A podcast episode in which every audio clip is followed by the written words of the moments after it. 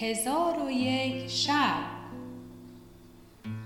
ترجمه عبداللطیف تسوجی تبریزی. راوی فرزانه عالمی.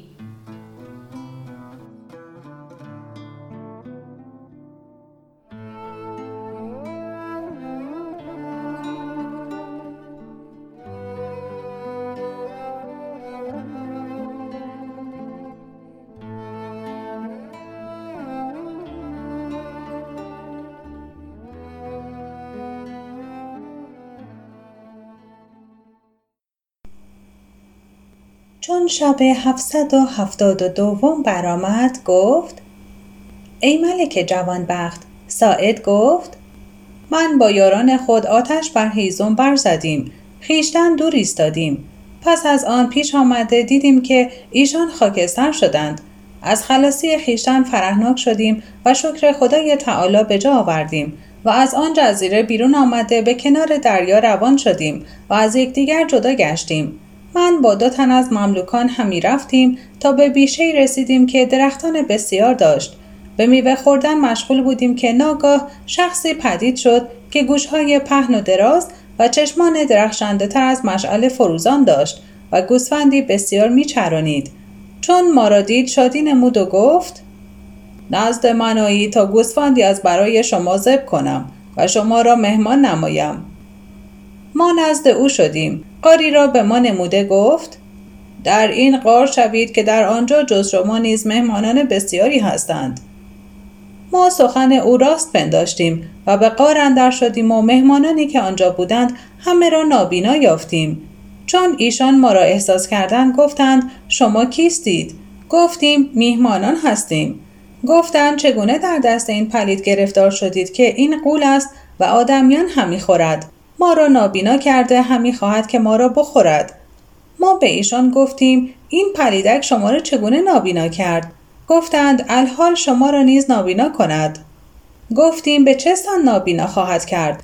گفتند او از بحر شما قدهی چند شیر بیاورد و به شما گوید که شما از سفر آزرده اید این شیر بنوشید تا راحت بیابید. چون شما از آن شیر بنوشید در حال نابینا شوید. من چون این سخن بشنیدم با خود گفتم دیگر ما را حالت خلاصی نماند. پس گودالی در زمین کنده در آن گودال بنشستیم. چون ساعتی برفت آن پلیدک باز آمد و قده های شیر بیاورد. قدهی به من داده یاران مرا نیز به هر یک قدهی داد و با ما گفت شما در این بیابان تشنه آمده اید. از این شیر بنوشید تا از بحر شما گوسپند بریان کنم. من قده گرفته به نزدیک دهان بردم و او را در آن گودال فرو ریخته. فریاد برآوردم که آه چشم من نابینا شد. و چشم خود را با دو دست گرفته بگریستم و فریاد زدم. آن پلیدک بر من میخندید و می‌گفت حراس مکن. و اما آن دو تن رفیقان من شیر خورده در حال نابینا شدند و آن پلیدک برخواسته در غار فرو بست و به من نزدیک آمد. مرا تجربت کرد. دید که نظار هستم و گوش ندارم. جز من دیگری را تجربت کرد و او را فربه یافته فرهناک شد. پس از آن سه گوسپند زب کرده پوست از آنها برداشت و سیخهای آهنین بیاورد و گوسپند بر آن سیخها کرده بر آتش نهاد و او را بریان کرد و به سوی رفیقان من آورد. ایشان بخوردند. قول نیز با ایشان بخورد. پس از آن مشکی پر از شراب آورده آن را بنوشید و بخفت. من با خود گفتم تا او در خواب است بایدش کشت ولی چگونهش بکشم؟ آنگاه از سیخهای آهنینم به خاطر آمد. در حال برخواسته دو سیخ در آتش نهادم و ساعتی صبر کردم که مانند اخگر سرخ گشتند. پس از آن سیخها به دست گرفته بر آن پلیدک نزدیک شدم و سیخها بر دو چشمان او نهاده به قوت تمام فرو بردم. در حال آن پلید بر پای خواست و به آن کوری همی خواست مرا بگیرد. من به یک سوی قار بگریختم و او در پی من بدوید. من با آن نابینایان که در نزد او بودند گفتم با این پلیدک چه باید کرد؟ یکی از ایشان گفت برخیز و به این تاق فراز شو. در آنجا شمشیری هست. آن را برداشته این پلیدک را بکش. من برخواسته به سوی تاق بالا رفتم و شمشیر گرفته به سوی او روان شدم. و با شمشیر دو نیمهاش کردم. بانگ بر من زد و گفت اکنون که مرا کشتی ضربتی دیگر بزن. من خواستم که شمشیری دیگر زنم. مردی که مرا به شمشیر دلالت کرده بود گفت مزن که از ضربت دیگر زنده می شود و ما را هلاک کند. چون قصه به دینجا رسید بامداد شد و شهرزاد لب از داستان فرو بست. چون شب 773 برآمد گفت ای ملک جوانبخت ساعد گفت آن مرد از ضربت دوم مرا من کرد من سخن او بپذیرفتم در حال پلیدک بمرد. آن مرد با من گفت برخیز در قار بگشای تا از اینجا بیرون شویم شاید که خدای تعالی ما را یاری کند. من گفتم دیگر ما را بیمی نماند پس از این گوسپندان زب کنیم و از این نبیز بنوشیم.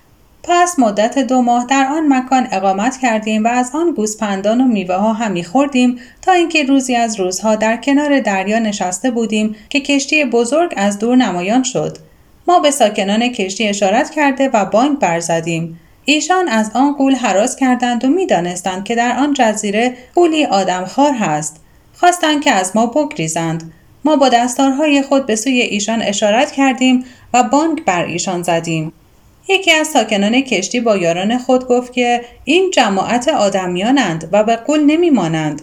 ایشان اندک اندک به سوی ما آمدند تا به ما نزدیک شدند.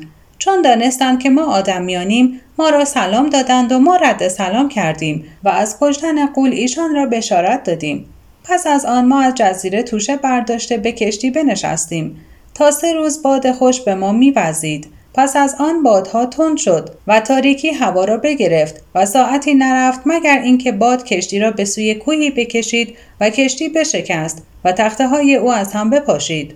به حکم تقدیر من به یکی از تخته ها براویختم و بر او بنشستم و دو روز آن تخته مرا در روی آب همی برد تا اینکه مرا به ساحل سلامت برسانید و به این شهر درآمدم و در اینجا غریب و تنها بودم و نمی‌دانستم که چه کار کنم. از گرسنگی رنجور گشته به بازار آمدم و قبا برکنده می‌خواستم که او را فروخته قیمت صرف کنم. مردمان بر من گرد آمده به قبا نظاره می‌کردند که تو برسیدی و مرا به سوی قصد فرمودی. غلامان مرا در زندان کردند و از خاطر تو برفتم. اکنون که تو را از آن یاد آمده مرا در نزد خود حاضر آورده ای مرا ماجرای همین بود. و سلام. چون سیف الملوک و تاج الملوک پدر دولت خاتون حدیث وزیر ساعد بشنیدند تعجب کردند و تاج الملوک مکانی نیکو از بحر سیف الملوک و برادر او ساعد مهیا کرده بود. دولت خاتون پیوسته نزد سیف الملوک می آمد و شکر نیکویی های او را به جا می آورد. روزی وزیر ساعد با دولت خاتون گفت ای ملکه مقصود ما از تو این است که سیف الملوک را در رسیدن به محبوبه یاری کنی. دولت خاتون گفت آری در پدید آوردن مقصود او بکوشم تا او را به مقصود برسانم. آنگاه روی به سیف الملو کرده به او گفت خاطر آسوده دار که تو را به محبوبه خود برسانم. سیف الملوک و ساعد را کار به دینجا رسید. و اما ملکه بدی الجمال چون خبر بازگشتن خواهر خود دولت خاتون را به سوی مملکت پدر بشنید به قصد زیارت به سوی او روان شد.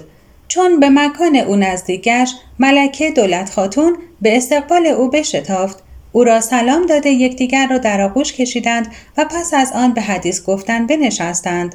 آنگاه بدی جمال از دولت خاتون ماجرای ایام قربت باز پرسید دولت خاتون گفت ای خواهر من در قصری استوار بودم و پسر ملک ازرق هفته یک بار نزد من می آمد. پس از آن تمامت حدیث را از آغاز تا انجام و حدیث سیف الملوک را و آنچه بر وی گذشته بود و پسر ملک ازرق را چگونه کشت و فلک چگونه ساخت همه را بیان کرد. بدی الجمال شگفت ماند. دولت خاتون گفت ای خواهر همی خواهم که اصل حکایت او با تو بازگویم. ولی شرم همی دارم. بدی الجمال گفت سبب شرم تو چیست که تو خواهر منی و میانه من و تو چیزهای بسیاری هست و من می‌دانم که تو از برای من جز خوبی چیزی نمی‌خواهی. از بهر چیز که از من شرم همی داری؟ آنچه در نزد توست با من بگو و از من شرم مدار. دولت خاتون گفت ای خواهر گویا قبایی پدر تو به سلیمان علیه السلام فرستاده و سلیمان علیه السلام آن قبا را با جمله ای از هدایا به ملک آسم ابن صوفان پادشاه مصر هدیت کرده و ملک آسم نیز او را به پسر خود سیف الملوک داده. سیف الملوک وقتی که خواسته آن را بپوشد صورت تو را در آن قبا دیده. بدان صورت عاشق گشته و در طلب تو بیرون آمده و همه این رنج ها از بحر تو بوده. چون قصه به دینجا رسید بامداد شد و شهرزاد لب از داستان فرو بست. چون شب هفتصد و برآمد گفت ای ملک جوانبخت چون دولت خاتون بدی الجمال را از عشق سیف الملوک آگاه کرد بدی الجمال را گونه از خجالت سرخ گشت و گفت این کار هرگز نخواهد شد که انسیان با جنیان متفق نتوانند شد. دولت خاتون زبان به وصف سیف الملوک و خوبرویی و دلبری و حسن اخلاق او بگشود و پیوسته خوبی های او برمی شمرد تا اینکه گفت ای خواهر نخواست به خاطر خدای تعالی پس از آن به خاطر من تو با او سخن بگو اگرچه یک کلمه باشد. بدیول جمال گفت ای خواهر این سخن که تو می‌گویی ننیوشم و در این کار فرمانه تو را نبرم. دولت خاتون لابه آغاز کرد و پاهای او را ببوسید و گفت ای بدی الجمال به حق شیری که من و تو آن را خورده ایم و به حق نقش های خاتم سلیمان علیه السلام که تو سخن من بپذیر که من در آن قصر استوار او را زامن گشتم که روی تو بروی بنمایم. تو را به خدا سوگن می دهم که یک بار تو صورت خیشتن بروی بنمای و تو نیز او را ببین. القصه دولت خاتون لابه می کرد و می گریست و دست و پای او همی بوسید. تا اینکه بدی الجمال راضی شد و گفت به خاطر تو یک بار روی خود بدو بنمایم. آن هنگام دولت خاتون خوشدل گشته دست و پای او را ببوسید و بیرون آمده به قصری بزرگ که در میان باغ بود درآمد. و کنیزکان را فرمود که فرش در آن مکان بگسترند و تختی زرین بنهند و ظرفهای زرین فرو چینند کنیزکان چنان کردند که ملکه فرمود پس از آن دولت خاتون نزد سیف الملوک و ساعد رفت و سیف الملوک را به رسیدن مقصود بشارت داد و به او گفت تو با برادر خود ساعد به قصر باغ شوید و از دیده مردمان پنهان بیستید تا من بدیل جمال را باز آورم. سیف الملوک با ساعد برخواسته به مکانی که دولت خاتون دلالت کرده بود برفتند.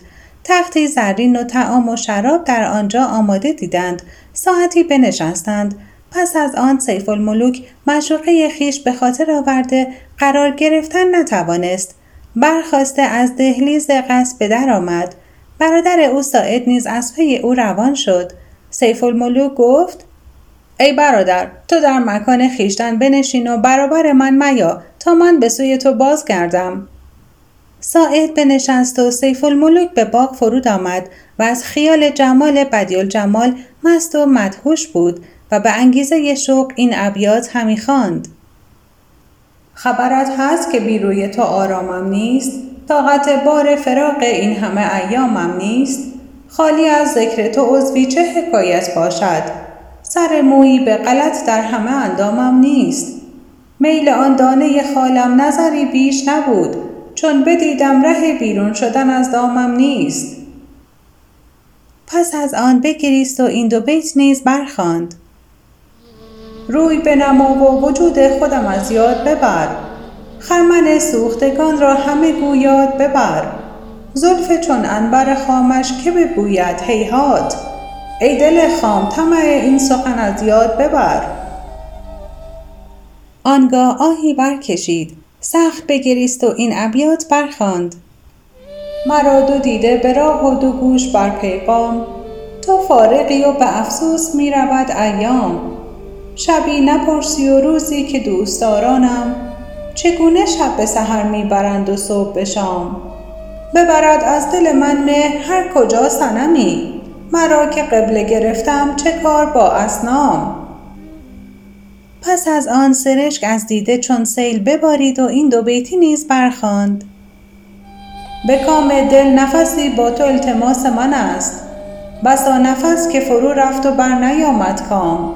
مرا نه دولت وصل و نه احتمال فراق. نه پای رفتن از این ناحیت نه جای مقام. چون ساعد دید که سیف الملوک در بازگشتن دیر کرد به جستجوی او از قصر به باغ شد. سیف الملوک را دید که در باغ حیران حیران همی رود و این دو بیت همی خواند.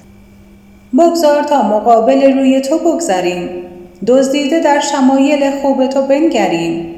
روی ار به روی ما نکنی حکم از آن توست. بازا که روی در قدمانت بگستریم. ساعد نزد او رفته با یکدیگر در باغ تفرج می کردند. ساعد و سیف الملوک را کار به دینجا رسید. اما دولت خاتون و بدیل جمال چون به قصد درآمدند بدیل جمال بر تخت بنشست و در پهلوی تخت منظری بود که به باغ مینگریست آنگاه خادمان همه گونه میوه حاضر آوردند بدیع جمال با دولت خاتون میوه هم میخوردند و دولت خاتون لقمه به دهان او هم میگذاشت تا اینکه به قدر کفایت بخوردند. پس از آن حلواها حاضر آوردند. ایشان حلوا نیز بخوردند و دستها بشستند. پس از آن قنینه های شراب و ساغرهای زرین و بلورین فرو چیدند. دولت خاتون ساغری پیموده به بدیل جمال داد و ساغری خود بنوشید. در آن هنگام بدیل جمال از منظره که در پهلوی تخت بود نظر به باغ کرده چشم به درختان خورم و میوه های گوناگون دوخته بود که چشمش به سیف الملوک افتاد. دید که در باغ چون سرو میخرامد و سرشک از دیده میبارد و غزلهای عاشقانه هم می‌خواند.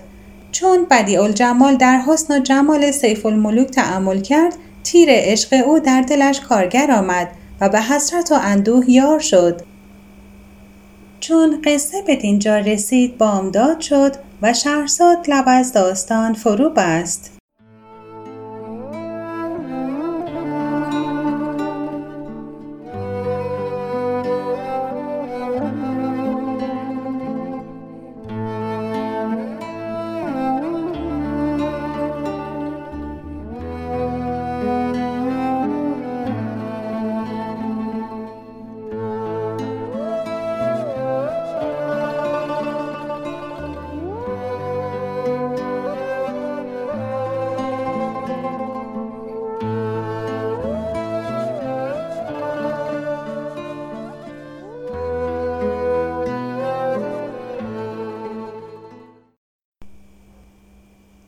شب هفتصد و هفتاد و پنجم برآمد گفت ای ملک جوانبخت بدیل جمال چون سیف الملوک را دید که در باغ همی گردد روی به دولت خاتون کرده از سر مستی گفت ای خواهر این جوان کیست که در باغ همی خرامد؟ کیست این ماه منور که چنین میگذرد تشنه جان می‌دهد و ماه معین میگذرد دولت خاتون گفت ای خواهر اگر جواز دهی او را در این مکان حاضر آورم.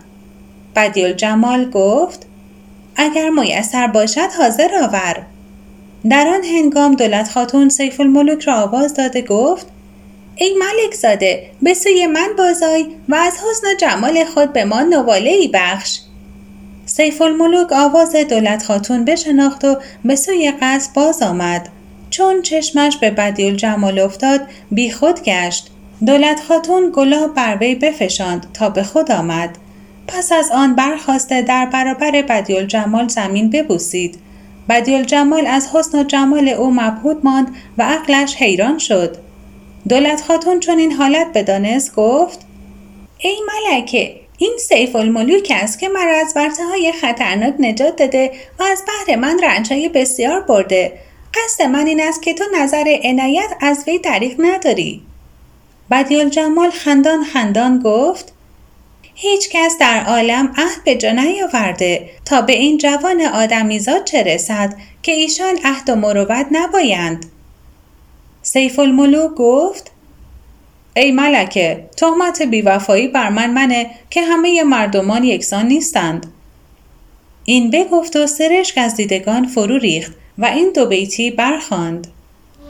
برهان محبت نفس سرد من است. عنوان نیاز چهره زرد من است. میدان وفا دل جوانمرد من است. درمان دل سوختگان درد من است. پس از آن سخت بگریست و عشق بر وی چیره گشت و روی به بدیل جمال کرده این ابیات برخواند اگر مراد تو ای دوست نامرادی ماست مراد خیش دگرباره می نخواهم خواست. گرم قبول کنی و برانی از بر خیش خلاف رأی تو کردن خلاف مذهب ماست. جمال در نظر و شوق همچنان باقی. گدا اگر همه عالم به دودهند گداست. و از قایت وجد و شوق این ابیات بخواند. گر کنم در سر وفات سری سهل باشد زیان مختصری. دوست دارم که خاک پاد شوم. تا مگر بر سرم کنی گذری؟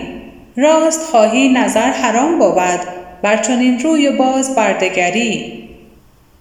چون ابیات به انجام رسانید سخت بگریست.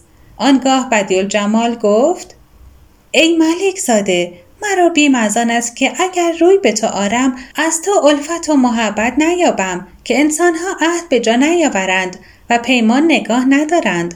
و مکر ایشان بسیار است. چنانچه سلیمان علیه السلام بلقیس را به محبت بگرفت چون دیگری را بهتر از او یافت از بلقیس اعراض کرد. سیف الملوک گفت ای روشنی چشم من خدای تعالی همه را یکسان نیافریده. اگر خدا بخواهد من عهد به جا آورم و پیمان نگه دارم و هر جوری که به من رود بر او شکیبا شوم. از دوست نگو سلام پیوند. گر به تیغم برند بند از بند. بدیل جمال گفت چون چنین است بنشین و آسوده باش که به یکدیگر پیمان بندیم که هیچ یک به دیگری جفا نورزیم و خیانت نکنیم و هر کس که رفیق خود را خیانت کند خدای تعالی انتقام از او بکشد. سیف الملوک بنشست و با بدیل جمال دست یکدیگر را گرفته سوگن یاد کردند که هیچ یک دیگری به جای محبوب خود نگزیند چه از انسیان باشد چه از جنیان. پس از آن یکدیگر را در آغوش کشیدند و از قایت فرح بگریستند و شوق و وجد به سیف الملوک چیره گشته این دو بیتی بخواند. از حسن تو در خانه بهاری دارم از روی تو در دیده نگاری دارم. با تو به نشاط روزگاری دارم. شکر ایزد را که چون تو یاری دارم. پس از آنکه بدیل جمال و سیف الملوک با یکدیگر پیمان بستند هر دو از مجلس برخواسته در باغ همی گشتند و کنیزکی نیز نقل و می برداشته با ایشان می‌رفت تا اینکه بدیل جمال بنشست و کنیزک نقل و می بنهاد. سیف الملوک نیز بنشست و با یکدیگر هم شدند. چون قصه به دینجا رسید بامداد شد و شهرزاد لب از داستان فرو بست.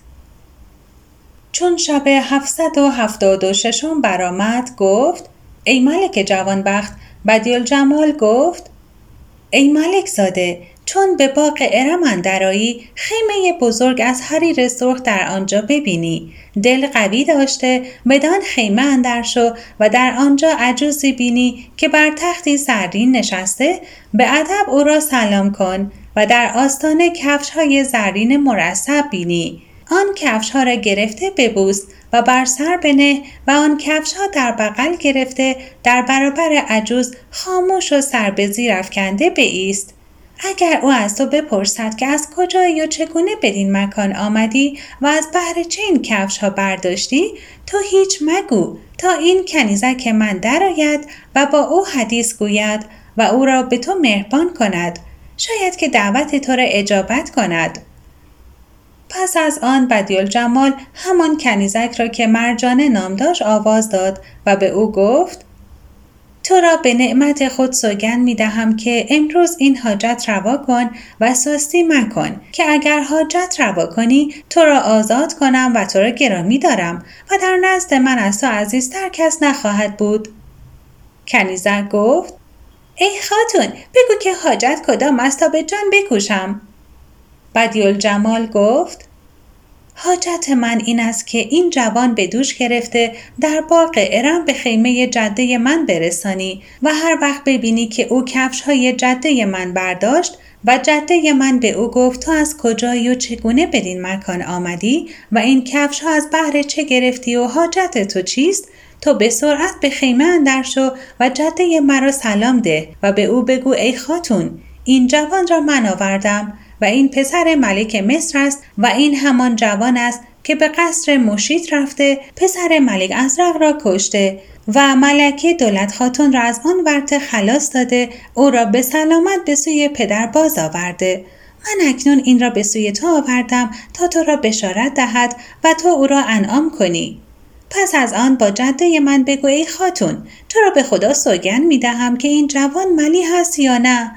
او خواهد گفت آری ملی هست. آنگاه بگو ای خاتون به خدا سوگند که این جوان خداوند مروت و سخاوت و پادشاه مصر است و های پسندیده دارد.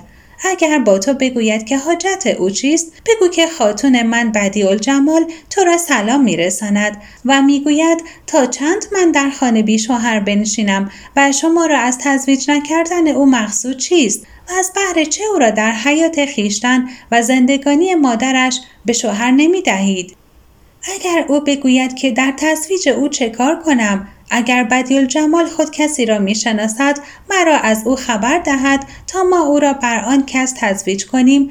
آنگاه تو بگو ای خاتون! دخترت سلام میرساند و می‌گوید که شما می‌خواستید که مرا به سلیمان علیه السلام تزویج کنید و بدان سبب صورت مرا در قبایی تصویر کرده به سوی او فرستادید. چون او از ما نصیبی نداشته قبا را به ملک مصر فرستاده. او نیز قبا به پسر خود داده. پسر ملک مصر صورت مرا در قبا یافته و به من عاشق شده. از پدر و مادر و سلطنت دست برداشته و از دنیا درگذشته. از عشق من تمامت دنیا گردیده و رنجهای بسیار دیده و به خطرهای بزرگ افتاده. در حال کنیزک سیف الملوک را به دوش گرفته به او گفت چشمها برهم نه. سیف الملوک چشم برهم نهاد. کنیزک به هوا پرید و پس از ساعتی گفت ای ملک زاده چشم بگشا سیف الملوک چشم گشوده خود را در باغ ارم دید. پس از آن مرجانه به او گفت ای سیف الملوک بدین خیمه شو. سیف الملوک نام خدا به زبان برده به خیمه اندر شد. عجوزی را بر تخت نشسته یافت که کنیزکان برگرد او بودند. سیف الملوک به ادب نزدیک رفته کفش ها بگرفت و ببوسید و چنان کرد که بدیع الجمال گفته بود. عجوز گفت تو کیستی و از کجایی؟ و تو را بدین مکان که آورده؟ و این کفش از بهر چه گرفتی و کی با من حاجتی گفتی که من او را بر نیاوردم؟ در حال کنیزک به خیمه آمد و با ادب سلام داده حدیثی را که بدیل جمال به او گفته بود باز گفت چون عجوز آن سخن بشنید بانگ بر کنیزک زد و خشمگین شد و به او گفت چگونه میانه انسان و جنیان پیوند پدید آید؟ چون قصه به دینجا رسید بامداد شد و شهرزاد لب از داستان فرو بست. چون شب هفتصد و هفتاد و هفتم برآمد گفت ای ملک جوانبخت عجوز گفت انسیان را با جنیان چه نسبت؟ سیف الملوک گفت ای خاتون من غلام تو هم و با تو عهد کنم که با دیگری نگاه نکنم و زود خواهی دید که پیمان من درست و عهد من استوار است. عجوز ساعتی سر به زیر انداخته به فکرت فرو رفت. آنگاه سر برکرده گفت ای جوان نکوروی آیا عهد و پیمان نگاه خواهی داشت یا نه؟ سیف الملوک گفت ای خاتون به کسی که آسمان برافراشته و زمین بگسترده که من عهد نگاه دارم. عجوز گفت من نیز حاجت تو روا کنم ولکن اکنون به تفرج باغ شو و از میوه های آنجا بخور که در دنیا چنان میوه های یافت نشود. تا من کسی به سوی پسر خود شهبال بفرستم و او را حاضر آورده و در این کار با او حدیث گویم. امیدوارم که مخالفت من نکند. و بدیل جمال را به تو تزویج کند. سیف الملوک چون این بشارت بشنید خورسند گشت و عجوز را سپاس گفت و دست و پای او ببوسید و از نزد او بیرون آمده به تفرج باغ بگرایید. و اما عجوز روی به کنیزک کرده به او گفت بیرون رو و فرزند من شهبال را در هر کجا یابی به نزد من حاضر آور. کنیزک به جستجوی ملک شهبال بیرون رفت. او را پدید آورده در نزد عجوز آورد. عجوز را کار به دینجا رسید. اما سیف الملوک در باغ تفرج همی کرده که ناگاه پنج تن از طایفه جان که از قوم ملک ازرق بودند او را بدیدند و گفتند که این کشنده پسر ملک ازرق است. بدین مکان چگونه آمده؟ پس ایشان با یکدیگر گفتند باید که بر وی حیلتی کنیم. پس از آن نرم نرم به سوی او برفتند و در نزد او نشسته با او گفتند ای جوان نکوروی در کشتن پسر ملک ازرق و خلاص دادن دولت خاتون کاری به جا و نیکو کردی که او پلیدکی بود قدار و به دولت خاتون مکر و کید کرده بود. اگر تو او را خلاص نمی کردی هرگز ره به نجات نمی برد. اکنون بازگوی که او را چگونه کشتی. سیف الملوک گفت من او را از برکت انگشتری که در انگشت من است بکشتم در حال دو تن از ایشان دستهای او بگرفتند و دو تن دیگر پاهای او را گرفته یکی دیگر دست بر دهان او نهاد و او را برداشته به هوا بپریدند و در مملکت خیشتن فرود آمدند و او را در برابر ملک ازرق بداشتند و گفتند ای ملک کشنده پسرت را آورده ایم. ملک ازرق به او گفت تویی که پسر مرا بیگناه کشتی؟ سیف الملوک گفت آری من او را کشتم ولکن بی سبب نکشتم که او به فرزند ملوک ستم کرده و ایشان را به قصر مشیده برده و او را از پیوندان خود دور افکنده بود من او را از برکت این انگشتری که در انگشت من است کشتم چون ملک ازرق دانست که کشنده پسرش سیف الملوک است در حال وزیر خود را بخواست و به او گفت کشنده پسر من همین است. اکنون در کار او رأی تو چیست؟ آیا او را به بدترین عقوبت بکشم یا به عذابهای گوناگونش عذاب کنم؟ وزیر بزرگ گفت عضوی از او را ببر. یکی دیگر گفت هر روز او را به یک گونه عذابی بیازار و دیگری گفت مردی او را ببر. و یکی دیگر گفت انگشتان او را ببر و در آتش بسوزان و یکی دیگر گفت او را بردار کن. و در نزد ملک ازرق امیری بود بزرگکاردان و آن امیر مشیر مملکت بود. ملک مخالفت او نمی کرد آن امیر بر پای خواسته زمین ببوسید و گفت ای ملک من در کار این پسر اشارتی می کنم و از تو امان همی خواهم. ملک گفت تو را امان دادم. رأی خیش با من بگوی. گفت ای ملک کشتن تو این را در این وقت ناسواب است. از آنکه او اسیر توست و در زیر فرمان تو می باشد. هر وقت که او را بکشی توانی کشت. این زمان تو صبر کن که او به بستان ارم درآمده و بدی الجمال دختر ملک شهبال را تزویج کرده و از پیوندان ملک شهبال است. جماعت تو او را بیخبر گرفته به نزد تو آوردند. و او حالت خود را از تو و از خادمان تو پوشیده نداشت. اگر تو او را بکشی ملک شهبال خون او را از تو بخواهد و لشکر به سوی تو بکشد و تو را طاقت مقاومت ملک شهبال نیست. ملک ازرق سخن او بپذیرفت و فرمود که سیف الملوک را در زندان نگاه دارند و سیف الملوک را ماجرا چنین شد. و اما سیده بدیع الجمال چون در باغ ارم نزد پدر آمد کنیزکی را به جستجوی سیف الملوک بفرستاد. کنیزک سیف الملوک را نیافت و به سوی سیده بازگشته گفت سیف الملوک را پدید نیاوردم. سیده بدیع الجمال دربانان باغ را جمع آورد سیف الملوک را از ایشان بپرسید. ایشان گفتند ما او را در پای درختی نشسته دیدیم که پنج تن از قوم ملک ازرق در نزد او فرود آمدند و با او به حدیث گفتن بنشستند. پس از آن دهان او را گرفته برداشتند و بپریدند. سید بدیع جمال چون این سخن بشنید کار بر او دشوار گشت. خشمگین برخواسته نزد پدر رفت و به او گفت این چه پادشاهی است که خادمان ملک ازرق به باغ ما آمده مهمان ما بردند و هنوز تو زنده ای و مادر ملک شهبال نیز پسر را سرزنش می‌کرد و می‌گفت در حیات تو نباید کسی به ما این گونه ستم روا دارد. ملک شهبال گفت ای مادر این آدمیزاد است و پسر ملک ازرق را کشته. ملک ازرق از جنیان است. اکنون کشنده پسر به دست آورده. من چگونه به سوی او روم و با او بهر آدمیزاد چرا خصومت کنم؟